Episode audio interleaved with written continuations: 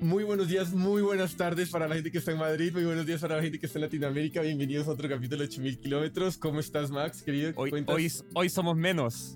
Hoy somos menos, hoy tenemos una alineación un poquito más reducida, pero más chévere, un poquito más personal. Sí. Eh, José y Luis están trabajando, están a tope, entonces eh, nos dejaron la, el liderazgo a, a Max y a mí.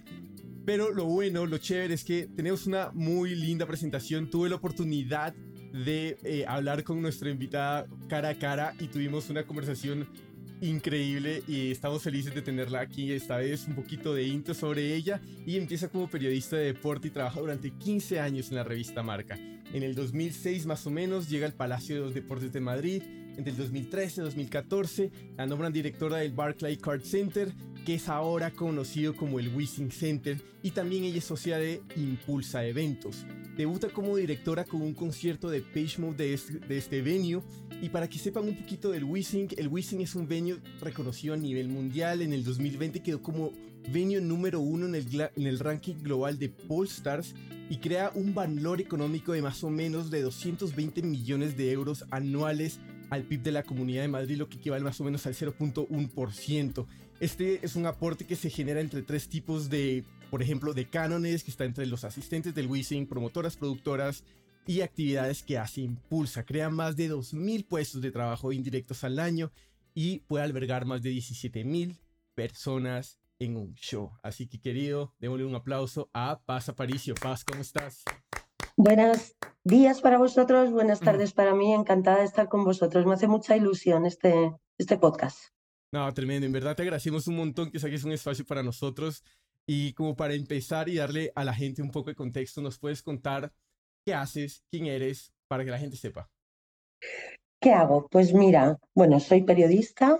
Eh, llevo, estuve 18 años en prensa, como has dicho, en el diario Marca, que en su momento era el diario más leído de Europa y el más vendido también. Y eh, llevo otros 18 años en el Within Center, primero en el Palacio de Deportes, luego en el Barclays Car Center y luego en el Within. Eh, dirijo ese venue maravilloso, pero mi, mi labor mmm, más importante es la programación.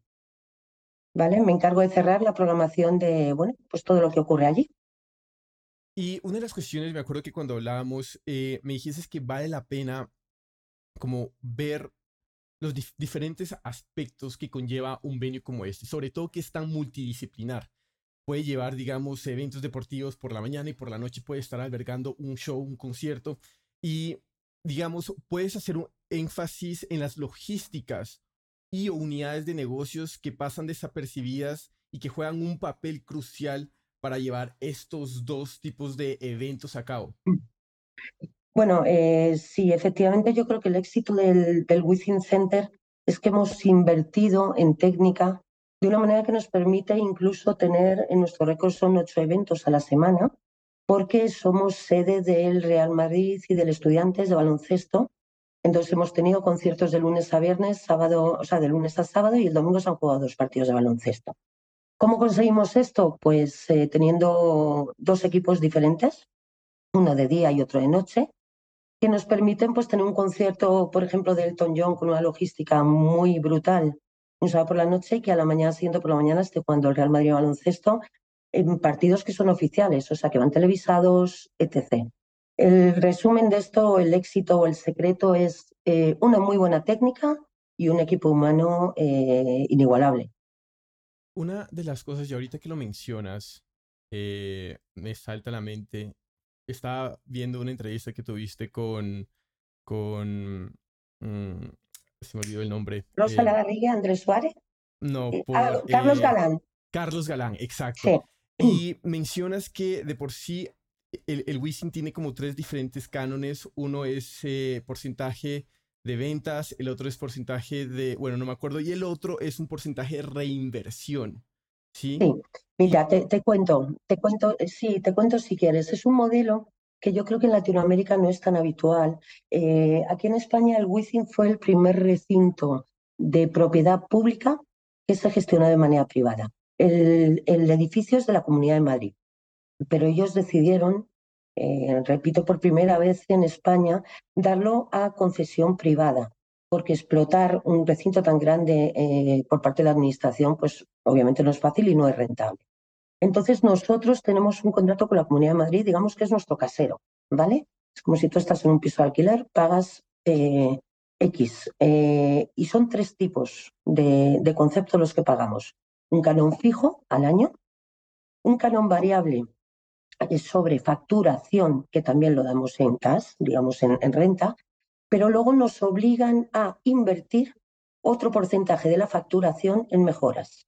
Si no hacemos esas mejoras, al final de la concesión tendremos que pagárselo. Eso lo que, lo que nos permite es estar continuamente eh, invirtiendo en, en, mejoras que benefician la ejecución de los eventos. Por ejemplo, tenemos un techo técnico eh, eh, que nos permite no tener que hacer rigging en cada concierto, ¿vale? O sea, das un botoncito, baja, cuelgas luz y sonido, sube. Eso te ahorra muchísimos tiempos. Esa es una de las cosas a las que hemos tenido que invertir. Esto estamos hablando de más de medio millón de euros. Eh, tenemos un sistema de cerramiento que nos permite hacer distintos aforos. Eh, ya, ya comentamos en su momento, eh, tenemos un aforo de 3.600, otro 5.600, 8.600, 10.000 o ya el grande que llega a 17.500. Y ahora, que esto sí que es una novedad porque la acabamos de inaugurar, hemos, em, hemos construido una sala para mil personas, también dentro del piscina. Y es por esto, por la obligación que tenemos de gastarnos el dinero en mejorar el recinto, que eso es, buenísimo. Y bueno, y eso como para abarcar diferentes tipos de mercado, me imagino, ¿no es cierto? Que era, eh, era algo que les hacía falta en, en, un momento que solo estaban albergando shows muy grandes y poco a poco pudieron irse, ir modificando el Wizzing para, otros tipos de, necesidades. Exacto. Eh, mira, eso de hecho, perdona, eh, cuando decidimos hacer estos formatos, sobre todo los pequeños, lo hicimos eh, por un motivo, porque realmente los formatos pequeños, de hecho el de 3.600 perdemos dinero. ¿Por qué lo hacemos entonces? Pues porque fidelizamos, tenemos muchos grupos que ya contaremos, espero, a lo largo del podcast, eh, cosas curiosas que han pasado, pero tenemos muchos grupos que empiezan ahí y ya se nos quedan, van creciendo con el recinto. Y luego tiene otra ventaja, que es que si agotas el 3600, haces upgrade, no necesitas cambiar de sala. Entonces vas haciendo upgrades hasta que llegas el, al, al, grande. Como el Wizzing tiene, hace un efecto venta entradas brutal, o sea, el mismo concierto en otro recinto no vende tanto, porque, porque cuando se anuncia un artista en el Wizzing la gente ya sabe que va a haber una producción mejor, etc. Pues como siempre vendes más entradas, pues vas subiendo de formato. Interesante y en realidad me sorprende mucho en realidad este como el modelo económico. Yo no sé, Jorge, si en Colombia ustedes lo tendrán. Yo es primera vez que lo escucho, la verdad, como algo, algo así como que sea un edificio público manejado de forma privada. Me, parece muy, muy, como muy bacano el, el, el concepto y te quería preguntar, de hecho, Paz, como que cuando estábamos armando el capítulo también, eh, ¿cómo se llega básicamente como al precio de los artistas que se traen, ya hablando de, conciertos de música? Es, y la pregunta va orientada un poco como a, es, ¿se define más o menos como un porcentaje de toda la facturación que se vaya a hacer? Eh, ¿O los artistas tienen más o menos un precio fijo y después uno ve cuánto factura? Eh, un poco eso te quería preguntar, como dónde van las líneas de la negociación. Bueno, eh, primero nosotros no hacemos las ofertas, o sea, nosotros trabajamos con promotores locales, por lo tanto no, no, no pagamos el caché del artista. A nosotros nos alquilan. Y dentro de eso tenemos diferentes modelos. En los formatos pequeños, o sea, en los que no son el grande, vamos a un precio fijo con todos los servicios incluidos, con la seguridad, la acomodación, la limpieza, toda la técnica, etc. Para que te hagas una idea, somos muy competitivos en, en, en alquiler pues, por ejemplo, el formato RIM, que es bastante habitual, el de 5.600, cuesta 17.000 euros todo incluido, ¿vale? Solo vamos a porcentaje cuando vamos al grande, ¿vale? En el grande sí que cobramos un fijo de 20.000 euros a cuenta de un 12% de la taquilla, excluido solo IVA, nuestra, nuestro impuesto, en el caso de los internacionales y del 11% de los nacionales. Es decir, te pongo un ejemplo. Rosalía. Rosalía nos alquila el recinto y el promotor nos paga 20.000 euros. Cuando acaba el concierto nos pasa los certificados de venta de tickets, le aplicamos, en este caso, le quitamos el IVA, le aplicamos el 11% y el diferencial de los 20.000 es lo que nos tiene que pagar. O sea que nosotros ganamos si el promotor gana y ganamos más si las entradas son más altas, obviamente. Por supuesto, aparte de eso, tenemos acuerdos con los promotores habituales, tenemos rápeles y tenemos bonificaciones. Y luego, bueno, pues hay casos puntuales, pues por ejemplo, si viene un Disney on Ice, un Family Show que está varios días, pues hacemos deals especiales. Pero esos son los modelos más habituales. ¿Y no existe el, deal entonces como en el fondo que el Wissing trae al artista y un poco el Wissing asume el riesgo, entre comillas. No, nosotros no hemos dado el paso en el Wissing, gestionamos otras instalaciones a través de otra sociedad que se llama Provenue, tenemos varias plazas de toros y ahí sí que entramos a ser promotores. Pero en este caso decidimos que mm, tenemos que dar juego a todos los agentes. Eh, no os podéis imaginar la cantidad de agencias, de artistas internacionales que nos contactan directamente. Y nosotros siempre decimos lo mismo, nosotros trabajamos con promotores locales. Tenemos en nuestro accionariado varios promotores y, no solo para ellos. Para todos pensamos que es importante repartir juego y, dar cobertura a, cómo está mm, elaborada toda la, eh, todo el tema de la música en directo en nuestro país. No, no somos promotores ni, bueno, a ver, somos promotores solamente de un evento que es la Oktoberfest. Perfecto. Es la misma que se hace en Múnich y que es así que es un evento nuestro y lo promovemos, pero nada más. No vamos a entrar en ese negocio. Y digamos, una de las cosas que a mí me gustó que me contaste fue que la forma en la que el Wishing también va y se aproxima, no simplemente esperan ustedes a que los llamen, sino que ustedes también llaman y llaman, me imagino que a sus promotores para buscar fechas.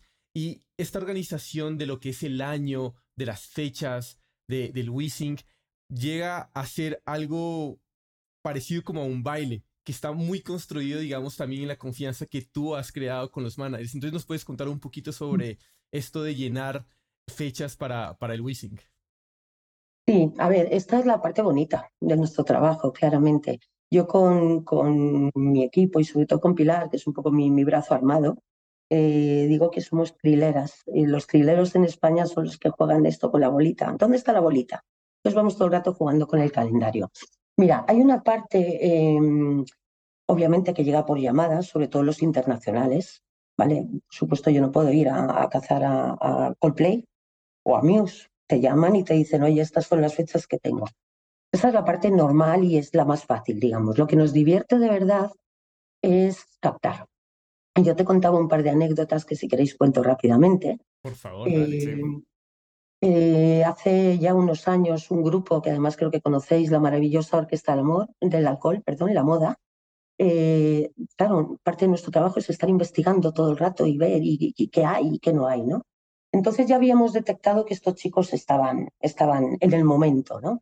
Eh, ocurre algo en España, que entiendo que también pasa en, Argentina y en, y en Colombia, es que hay artistas que les da mucho miedo o respeto dar ese salto al Wizzing. Eh, hemos tenido hace unos días a Joaquín Sabina dos días. Joaquín Sabina sigue teniendo miedo a subirse a ese escenario. Eh, da mucho respeto porque, bueno, pues porque al final te la juegas. Eh, en Madrid te la juegas. En Madrid eh, te la juegas a nivel nacional y últimamente también a nivel internacional, porque tenemos mucho prestigio, estamos haciendo mucho ruido y lo que ocurre en el Wizzing se amplifica muchísimo. Entonces, bueno, pues en este caso de la moda, yo me fui a un festival que hay en España que se llama Decode, que es estupendo, y estos chicos actuaban por la mañana. Entonces yo no tenía ningún contacto ni con ellos, ni con su oficina, con su manager, pero bueno, le pedí un pase backstage al, promotor, me pasé, además me pasé con mi hija porque estaba viendo el concierto con ella, pregunté por un tal Luis, que era el manager, eh, le dije, mira, no me conoces, la directora del Within Center y vengo a convencerte de que vengas. El tío se quedó pues absolutamente flipado, me llevó a conocer a los chicos, entré en el camerino con los chicos, con mi hija, y les dije, chicos, ¿se queda miedo? Pero vais a meter más de 10.000. Si metéis menos de 10.000, eh, nos vamos a cobrar el alquiler, pero vais a meter más. Metieron 12.000 ese año y ya los siguientes 15 y 15 y 15. Lo mismo pues con Leiva, que le costó mucho eh, saltar, y el primer concierto que hizo Leiva fue de 5.000, y ahora hace dos grandes. Con Vetusta Morla eh, exactamente igual, me costó mucho irme a comer con su manager, hasta que dieron el paso y ahora están llenando tres, cuatro veces. Eh, ahora, por ejemplo, estamos con el Urbano. Eh, yo me he hecho ya dos o tres viajes por España a comer con las oficinas de los artistas traperos, sobre todo, que son los que más miedo tienen, porque no desconocen más la estructura del negocio del live. Y, esto que también te contaba, que es muy, es muy curioso, Jorge. Eh, mi hija tiene 13 años, la voy a citar mucho porque es mi asesora, realmente la tengo que poner un sueldo. Ella me hace una lista de, ya me he hecho dos, me hizo una lista primero de 15 traperos que tenía que traer y de esos 15, 12 ya me han llenado. El otro día me dio una lista que hay como 50 y pico, que me tengo que empezar a estudiar, ver quiénes son sus managers, irme a, buscarlos, ¿no? Eh, ese es el trabajo bonito. ¿Qué es lo difícil? Luego, eh, incluir todos esos conciertos en el calendario, em, porque después te puede llegar, o sea, tú metes un artista un jueves para hacer un ring, por ejemplo, un 5000, y después te llaman de una gira internacional y te dice, oye, tengo a Bruce, tiene que ser este día. Bueno, pues ahí entra a jugar lo que decías, la confianza y el, y el feeling que tenemos con, los managers promotores y nos hacemos favores mutuamente. Obviamente, si yo le digo a uno de estos, necesito tu fecha porque viene Bruce, ya te conseguiré algo, pues me la va a dar, ¿no? Y ese es el malabarismo que, hace que nos divierta muchísimo el trabajo. La verdad es que es un, es un reto, pero a la vez es súper chulo.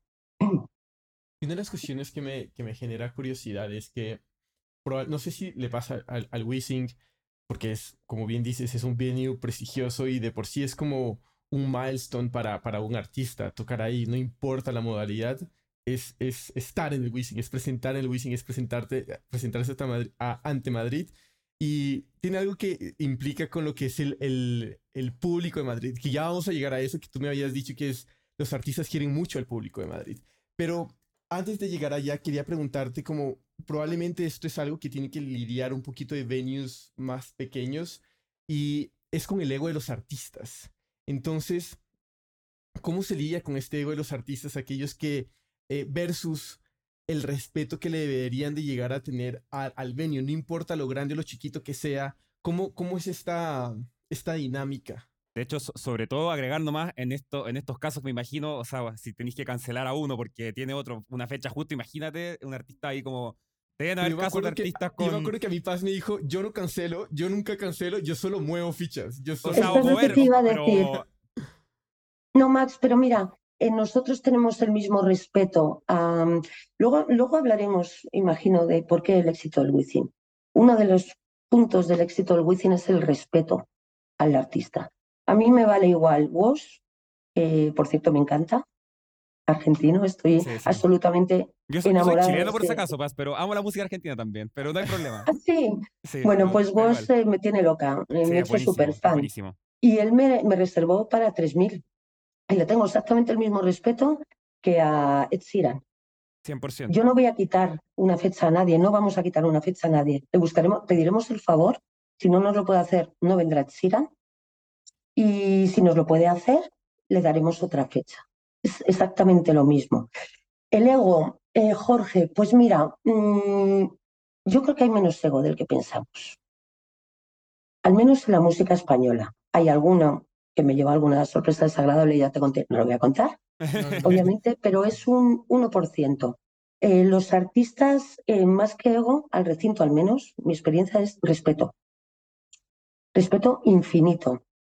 Em, yo te contaba una cosa que es como nuestro leitmotiv eh, que hace también que, que, ese respeto del artista hacia el within crezca. Nosotros hace tiempo que, nos dimos cuenta de que nuestro cliente no es el promotor ni es el artista. Nosotros somos socios para dar servicio a nuestro cliente de verdad, que es el chaval que se saca los 50, 60 euros del bolsillo y compra la entrada. Ese es nuestro cliente. Entonces, yo tengo que hacer tándem con el artista y con el promotor para dar un servicio excelente. Cuando tú pones eso sobre la mesa en una negociación, se acaban los egos, porque el único que tiene que tener ego aquí es el que compra la entrada que es del que vivimos y tenemos que hacer que la noche de ese chaval sea la mejor del mundo. Bien entregado, eh, viene a disfrutar, eh, son todos del mismo equipo, como digo siempre, esto no es como el fútbol, vas a ver siempre un buen, un buen match, eh, no va a haber un empate, siempre va a ser bueno.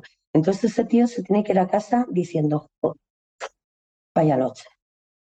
Entonces por eso el artista se baja un poco de su de su pedestal, si es que está, insisto, que yo no lo he visto mucho, porque sabe que se tiene que poner a currar para dar servicio a ese señor que entra por la puerta.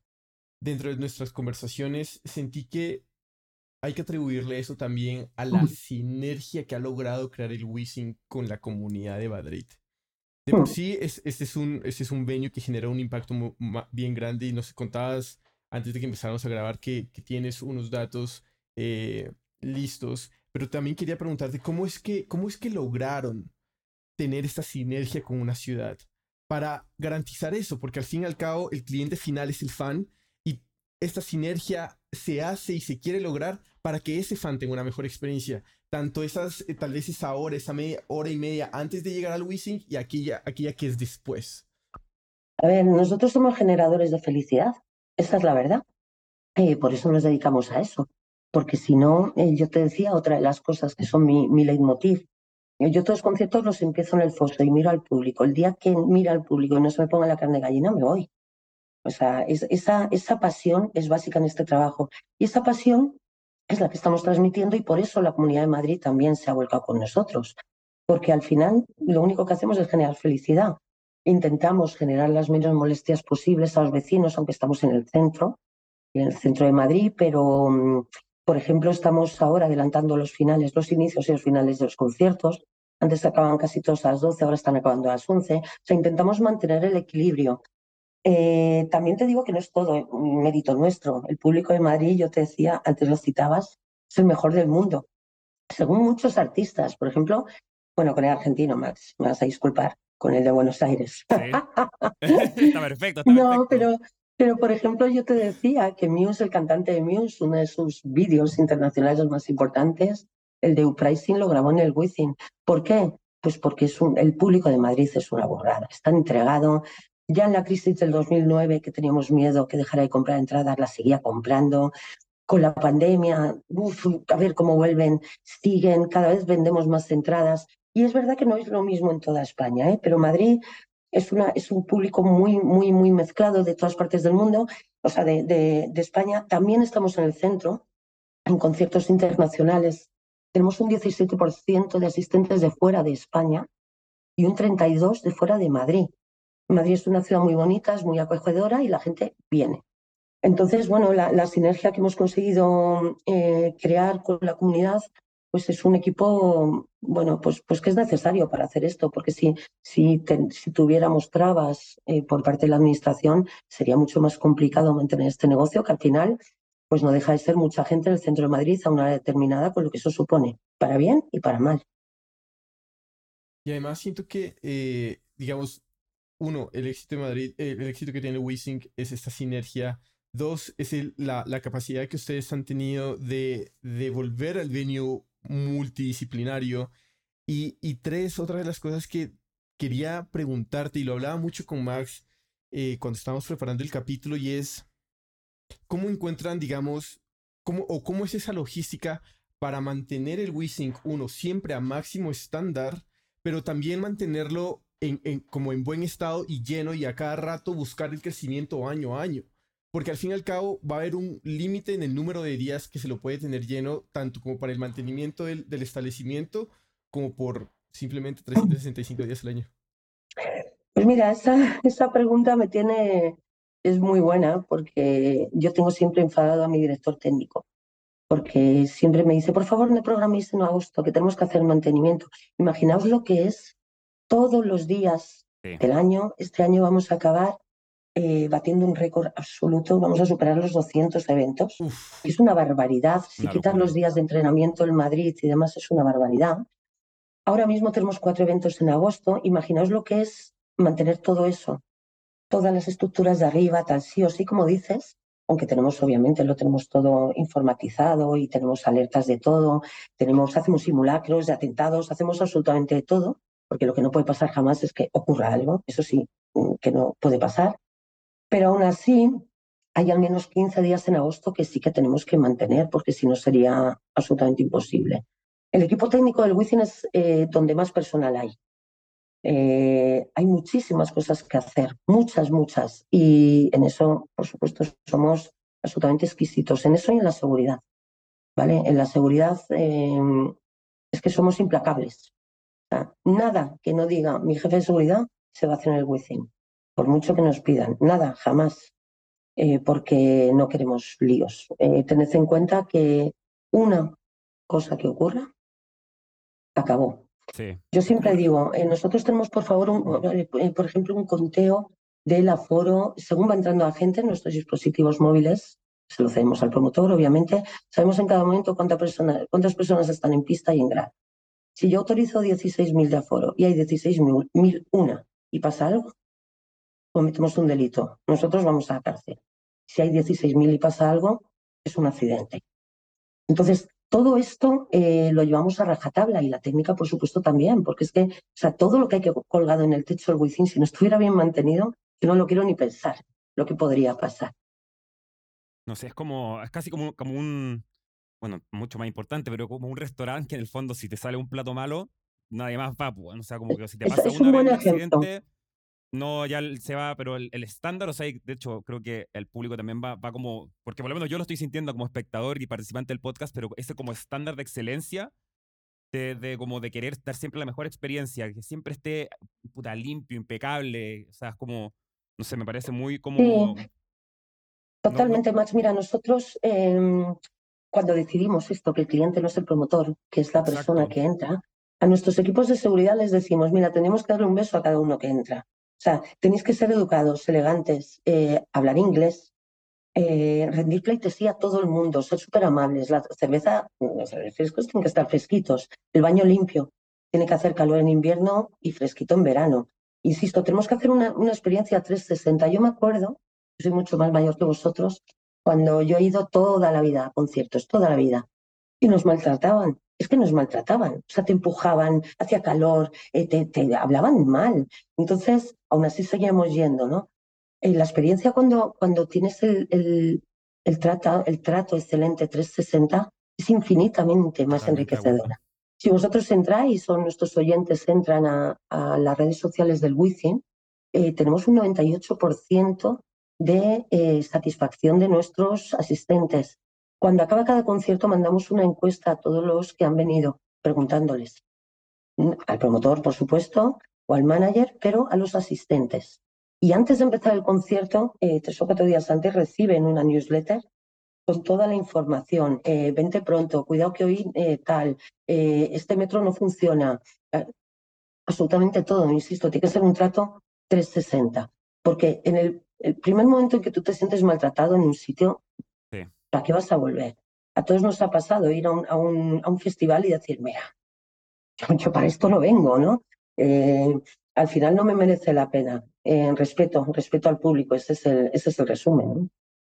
Esa, bueno, sin duda la mentalidad, yo creo que es como la, la clave del éxito del Wizzing está en esa mentalidad como de perfección, como dices tú, en el 360. Y Paz, mientras, estaba, mientras has hablado como harto de, eh, del, público de Madrid, de, como, de que había un porcentaje alto que era extranjero, y ahora hablaste también de que los guardias de seguridad tienen que hablar en inglés. Me, llamó mucho la atención porque como que em, hemos hablado en el podcast también en capítulos anteriores como la importancia que tiene para los artistas y para los conciertos en general el público extranjero y como muchas veces incluso son eh, ¿cómo llamarlo? Como mensajeros, entre comillas, de, como de, llevar, de, llevar a de llevar ese artista al otro país. Como que quería saber si quiero, puedes expandir un poco más en eso. No sé, me ha llamado la atención como Sí, a ver, obviamente no todo el equipo de seguridad eh, habla inglés, pero una gran parte y los acomodadores prácticamente todos. Eh, efectivamente, nosotros aparte de, crear felicidad, estamos vendiendo marca España, no, se nos olvide. Entonces, eh, todo ese trato es importantísimo. O sea, tenemos que conseguir que la gente salga y hable bien del Wizzing. comentaba con Jorge el otro día, ahora hemos puesto en marcha una campaña de la que estamos orgullosísimos, es una de las cosas más bonitas que, hemos hecho, que por ejemplo, em, nunca hemos tenido casos de malos tratos, de violencia de género, pero sí que es verdad que es un tema candente en España, en todos los países del mundo. Entonces, como tenemos ese acceso a los artistas, decidimos poner eh, justo el último vídeo que sale antes de que empiece el, el concierto. Es un vídeo en el que artistas, bueno, pues desde Quevedo hasta Fito, Leiva, todos hacen unos pequeños mensajes al público que es tan sencillo como no a la violencia de género, si tienes algún problema, acude a seguridad.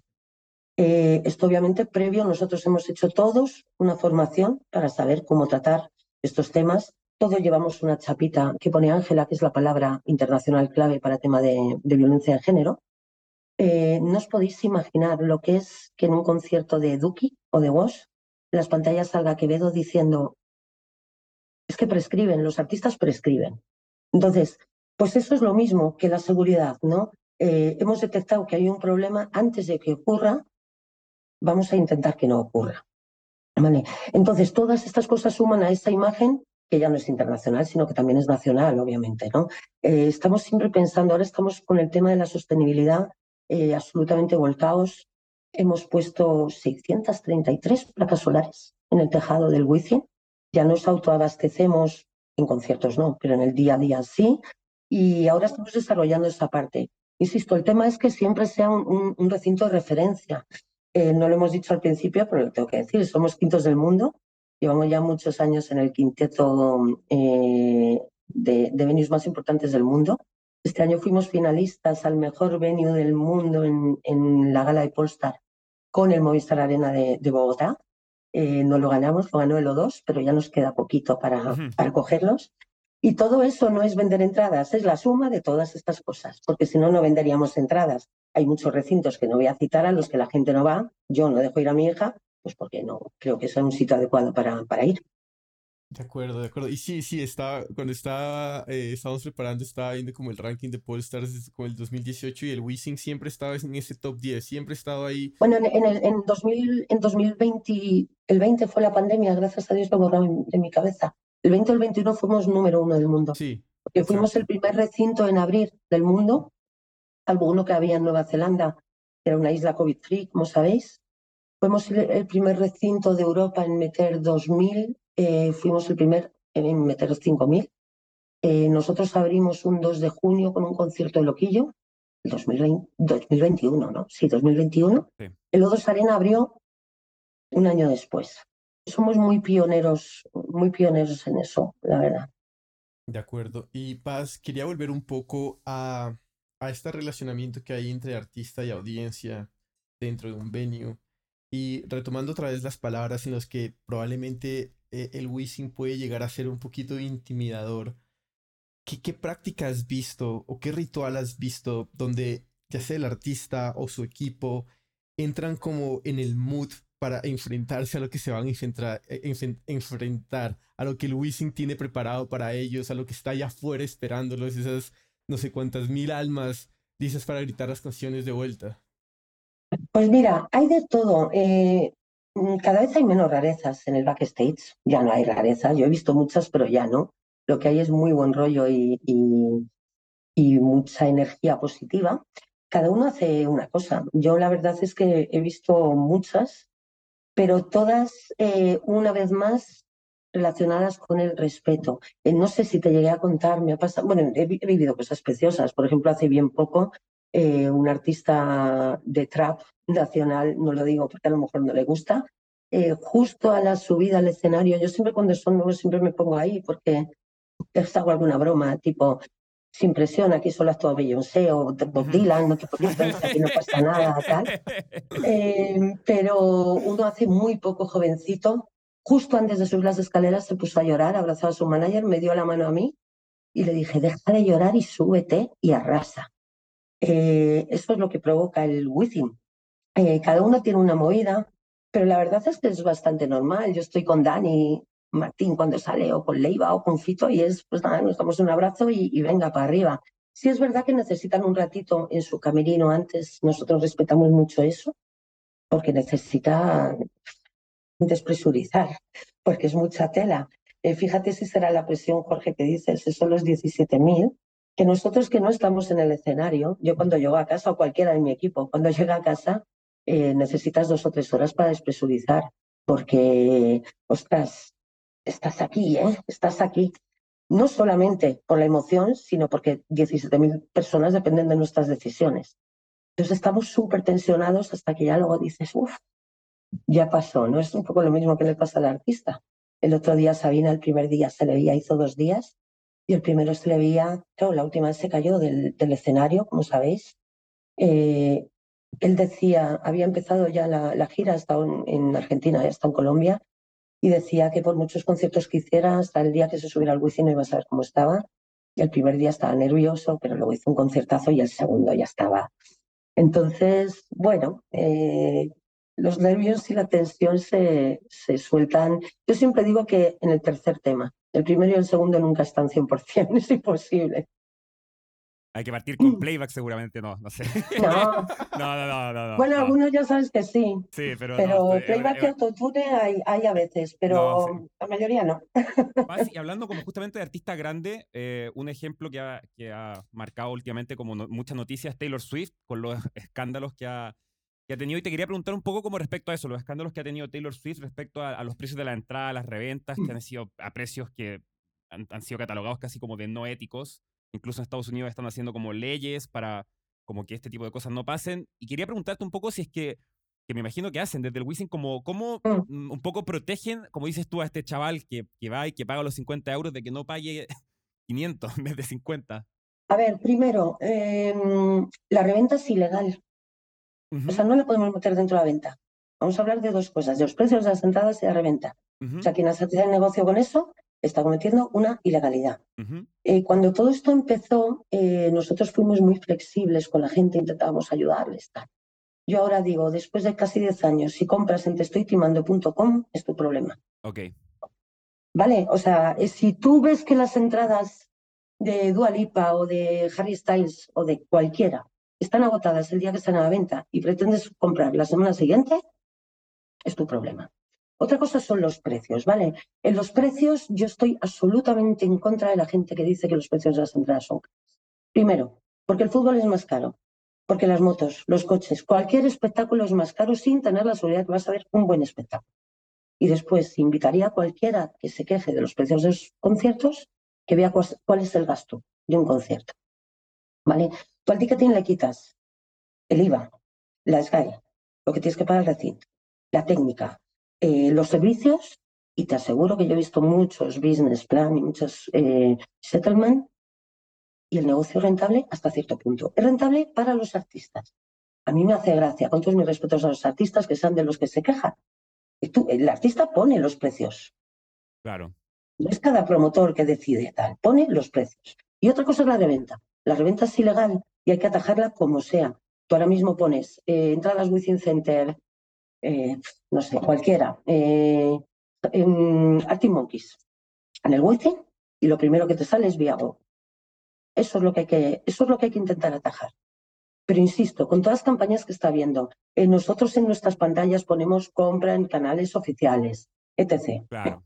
y un chaval joven. Además es que luego te viene, no, el padre, ¿no? Esto es muy típico, caso que lo sé. Ay, es que mi hija, es que si no la consigo, bueno, pues mira, has pagado otros mil euros y te vas a quedar en la calle porque, porque son falsas. Entonces yo en eso empiezo a ser un poco ya inflexible, ¿sabes? Porque ya no me vale el discurso de, ay, es que me han engañado, ¿no? Te has dejado engañar, Sí. compra en el recinto y compra en el artista, ya ves cómo no tienes problema. Así lo veo yo, ¿eh? Y perdonad, pero es que es un tema muy, muy, muy duro para nosotros. Encontramos muchos dramas en la calle, pero yo creo que hay que ser ya un poquito tajante con esto, sí. ¿no? Me, gusta la, la- la- las dos cosas principales. Uno, dejar fuera como lo, de la- lo de la reventa, que es ilegal y que en realidad hay el- los venues y los artistas, o sea, bueno, es como que te diga, ¿qué vaya a hacer con la gente que, no sé, que, que hace cosas o cualquier otra cosa ilegal? Es como que ahí yo no, no me puedo meter. Y lo otro, eh, me olvidé qué iba a decir, que era, era más importante. Bueno, pues, pues el precio de las entradas que el gasto que hay, el gasto Ah, eso, que hay eso. detrás. en Esto el es que, fondo- es que en que el- sí. Y en el fondo un, un partido de fútbol es más caro y en verdad, por ejemplo, yo en verdad no lo había pensado, pero un partido de fútbol es más caro, una entrada, yo creo, para el Real Madrid debe ser más cara y eh, Mucho más. es menos tiempo generalmente. O sea, un partido Es menos tiempo y no tienes la seguridad de que vayas a ver un, un- Exacto. un buen espectáculo. Pero sobre todo, insisto, Jorge Max, haced un podcast, cogeos, eh, haced los cálculos vosotros de un grupo que vaya al Movistar Arena o el de Buenos Aires o el de, o el de Bogotá. Calcular, calcular cuál es el gasto del promotor. Hay muchos promotores que pierden mucho dinero. El break-even de un concierto en el Wizzing puede estar en 12.000 tickets.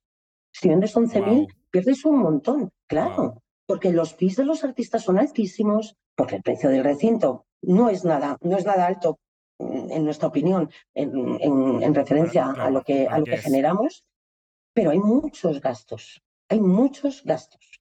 Eh, yo esto de verdad que es un mito. eh, estamos aquí para ganar dinero.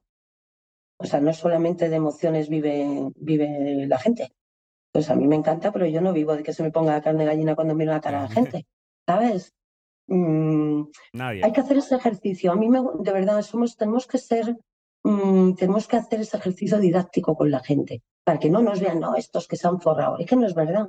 Es que no es verdad. eh, ¿cuántos promotores nacionales, a cambio de que les den Arctic Monkeys, tienen que hacer un artista que está en desarrollo y que la misma agencia le dice, oye, sí, te doy Arctic pero tienes que desarrollarme este? Y venden 200 entradas en una sala de mil. Es que no sé, es, es, un, es, un, tema profundo y de verdad que estaría bien que lo mirarais, ¿eh? porque, porque os llevaríais muchas sorpresas, el público se sorprendería y nos tendría más respeto en ese sentido. Igual que cuando eh, hacemos visitas al Wizzing o, yo que soy profesora en algún máster y les cuento que tenemos a 300 personas trabajando detrás, eso hay que pagar.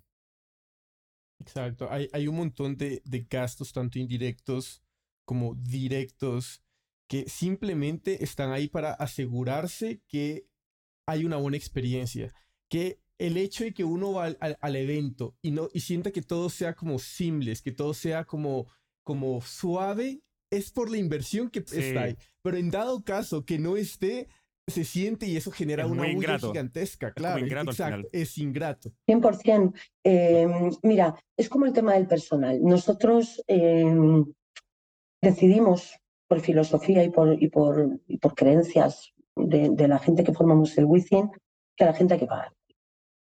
Vale, que si tú estás eh, haciendo que un tío esté cinco noches en vez de con su hijo trabajando, tienes que pagarle bien. Pero no a nuestro personal, a los camareros, a los auxiliares, a los de seguridad.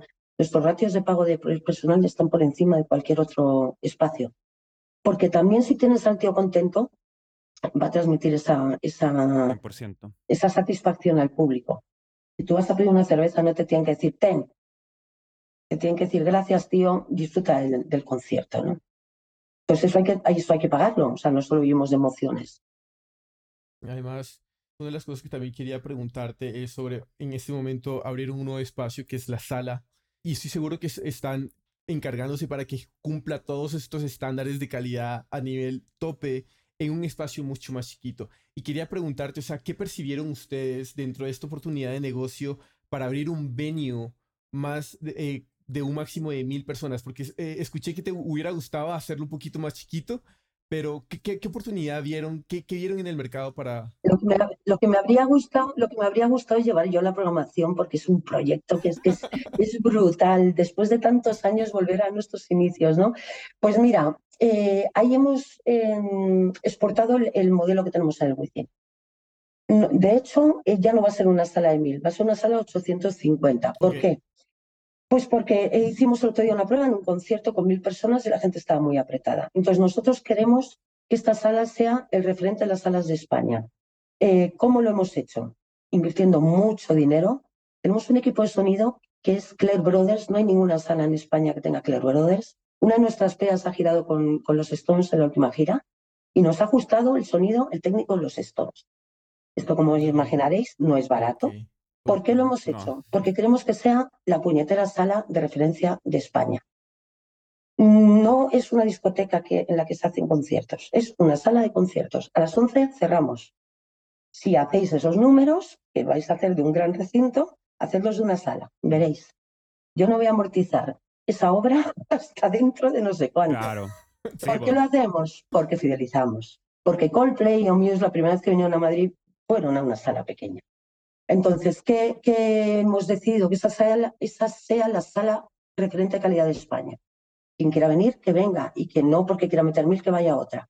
Pero nosotros, bueno, eh, estáis invitadísimos a que vengáis. Es que me emociono porque estoy con, con la sala que me muero de, ganas de, de, ponerla en marcha. Bueno, de hecho, eh, hemos tenido este concierto, pero oficialmente inauguramos el 28 de junio y ya tenemos más de 40 reservas este año la gente que la está visitando está flipando porque es un sitio súper chulo, ¿no? Y, bueno, pues eso, exportar el modelo del Wizzing a un espacio más pequeñito. ¿En, dónde está más? Está dentro del Wizzing. Ah, perfecto. Está, sí, está dentro del Wizzing, pero puede, obviamente, si no, no la podríamos hacer, puede convivir con, con un evento en el Wizzing porque está absolutamente insonorizada. Y teníamos un espacio ahí muerto que, sinceramente, yo no pensé jamás que podría salir esa sala pero ha salido. Y, bueno, no sé si habéis tenido oportunidad de, de salsear un poquito por ahí con las fotos y tal, pero mola, estamos muy, muy, muy enfocados, muy punchados con este proyecto, la verdad. Así es, así es. Y les vamos a dejar el link de, de, la página para que lo vayan y lo revisen porque sí está, como diría Luis, bien chido. Y digamos, una, una, una de las cosas que me resuena mucho es todo se hace en virtud del público de Madrid. Darles siempre la mejor experiencia y siento que es como, y con toda la razón, es como el consentido de ustedes pero creo que eso viene por una razón en específico, por la forma en la que es y, lo, y la forma en que hace sentir a los artistas. Entonces, quería que nos cuentes un poco qué es lo que tiene el público de Madrid que hace que los artistas se enamoren tanto de él. Bueno, emoción, cercanía. Em, yo me acuerdo de la pandemia, eh, lo poco que intento decir la palabra pandemia, pero es que es inevitable. ¿eh? Sí, sí, eh, me acuerdo de la pandemia cuando la gente decía, no, el, los conciertos online han venido para, para quedarse. Ah, sí. Los conciertos te tiene que escupir el de al lado, se te tiene que caer la cerveza, tienes que sudar y, ya está. O sea, esto, pero, ¿qué, estamos diciendo? Entonces no será live. 100%. A, a todos. Eh, a ver, no, bueno, en fin, a todos. en todos acabo así, la verdad, ¿eh? Pues de cerrar. O sea que, no, pero será otra cosa, pero no será live no será live. Mira, 100% de acuerdo. Nunca, jamás se acabará el directo. Se pueden acabar los discos de porcelana, los vinilos, los CDs, todos los soportes. El live siempre existirá. Existía cuando Mozart, en la Edad Media, con los juglares. El live siempre va a existir. Es que es una, a ver, es una conexión inigualable. ¿Qué pasa con el público de Madrid además? Que somos, pues, pues, pues, como yo, somos unos entusiastas de la música, nos mola muchísimo divertirnos y eso se transmite. Mira, em, no solamente el artista, eh, y yo tengo la oportunidad de, hablar con varios, lo que siente eh, con Madrid y con el Wizzing y con el público, o sea, este tridente, hace, por una parte, que se ponen nerviosos, como decíamos antes, pero por otra, Em, que, tengan ese respeto. ¿no? Eh, yo te comentaba, Jorge, yo he tenido, bueno, con los nacionales, obviamente, o sea, yo, bueno, si os enseño mi WhatsApp y los mensajes que me mandan después de los conciertos, pues, pues artistas muy importantes, es súper bonito. Pero es que em, los, los guiris em, les ocurre lo mismo. A mí me ha pasado, ahora está en el Vive Latino, y el guitarrista de los Black Crowes que había actuado unos meses antes en el Wizzing, me dijo que eran los mejores recintos del mundo los que había actuado. Lo han dicho los Scorpions, me lo han dicho los Crystal Fighters, 21 eh, Pilots. ¿Por qué?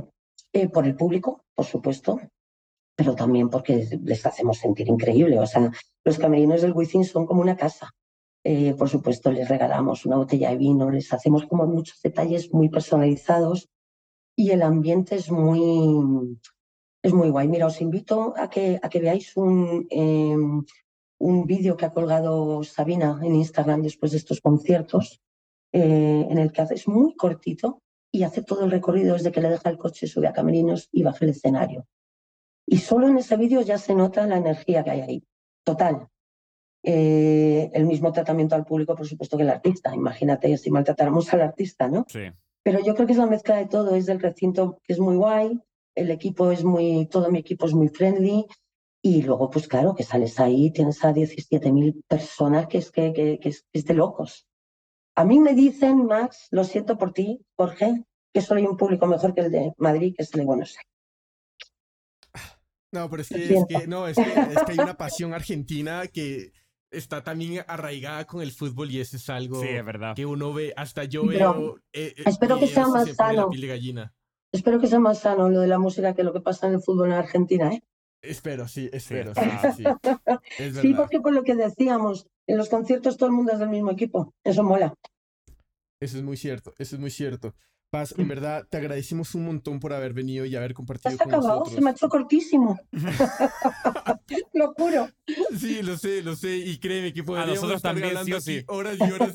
pero el reto acá es, es, mantenerlo sucinto y queremos ser respetuosos de tu tiempo. Y una de las razones por las cuales queríamos hacer este capítulo, gente, es para que vayan y apoyen a sus venues locales. No todos los países tienen un venue así grande, así hermoso, así prestigioso como es el Wishing, pero muchos venues sí tienen gente que le pone corazón, que le pone todo el entusiasmo para que tengan la mejor experiencia como lo hace Paz, como lo hace el, el equipo de Paz. Entonces, es importante apoyar los venues locales. Eso es algo muy importante. No sé si tú quieras agregar algo al respecto. Yo quiero agregar algo antes de Paz, porque, para que Paz cierre, pero y también creo que es una masterclass para los dueños de venues, weón. De que la experiencia hacia el, hacia el cliente final es importantísima y que, bueno, hay mucho trabajo detrás. O sea, no es no es, weón, arrendo un venue, se lo doy al artista y después me desligo y cobro y listo y nos vemos. O sea, creo que el mensaje del éxito está ahí también para que, o sea, un mensaje para el público, sí que apoyemos los venues, pero también a los dueños de los venues, que, weón, o sea, si usted quiere éxito también hay que trabajarle, pero como, uff. Sí, creo que y para que, paz, para que paz cierre, pero eh, tanto también festivales. No sé si ustedes son personas de festivales, pero a veces también los festivales siento que este es también un mensaje ahí para que esa experiencia, tanto antes como después e incluso durante, sea igual de placentera. Sí, requiere inversión, pero estoy seguro que al fin y al cabo es la mejor manera de ganarse a los fans, a la gente de esa ciudad, de ese país e incluso aquellos que vienen por fuera. Totalmente. De festivales hablamos otro día. Hay festivales y festivales, yo hay muchos que los tengo puestos cruz, muy importantes, a los que no volveré jamás. Eh, además de, muchas gracias chicos por todo esto, además de trabajar bien hay que contarlo y lo contamos gracias a que vosotros, por ejemplo, nos dejáis contarlo. Somos los grandes desconocidos y yo cada vez soy más feliz cuando me invitan a dar un curso o a hacer podcast porque tenemos que transmitir esto. Y gracias, eh, vosotros me lo podéis agradecer a mí regalándome una camiseta de Bukowski que llevas que es preciosa y soy súper fan. Así que con eso ya, ya te he visto, ya, ya, con eso ya me conformo, ¿eh? es broma. No, no, gracias. en cuenta, de 8.000 kilómetros. De verdad, Jorge, fue un placer conoceros eh, en, el, en el BIME y gracias por, por darnos voz, porque esto mola y la gente tiene que saber que mola. Así que gracias a vosotros, siempre. Así es, así es, gracias, Paz. Bueno, si en dado caso alguien te quiera contactar, ¿cómo es la mejor manera de hacerlo? Pues a través de, de, de la página web del Within Center, se puede contactar y estaré encantada de responder todo lo que, lo que queráis. Fantástico, fantástico. Bueno, gente, en verdad, cuando tenga la oportunidad de, ir al Wishing después de eh, eh, escuchar esto, asistan al, al, al, venue con otros ojos, disfrútenlo con otros ojos, van a saber de dónde viene y el cariño que tiene por detrás el show que van a ver. Entonces, sin más preámbulo, Paz, muchísimas gracias, te agradecemos un montón, querido Max. Te vemos la próxima Muchísimas gracias. Gracias a vosotros, chicos. Ha sido un placer. Lo mismo.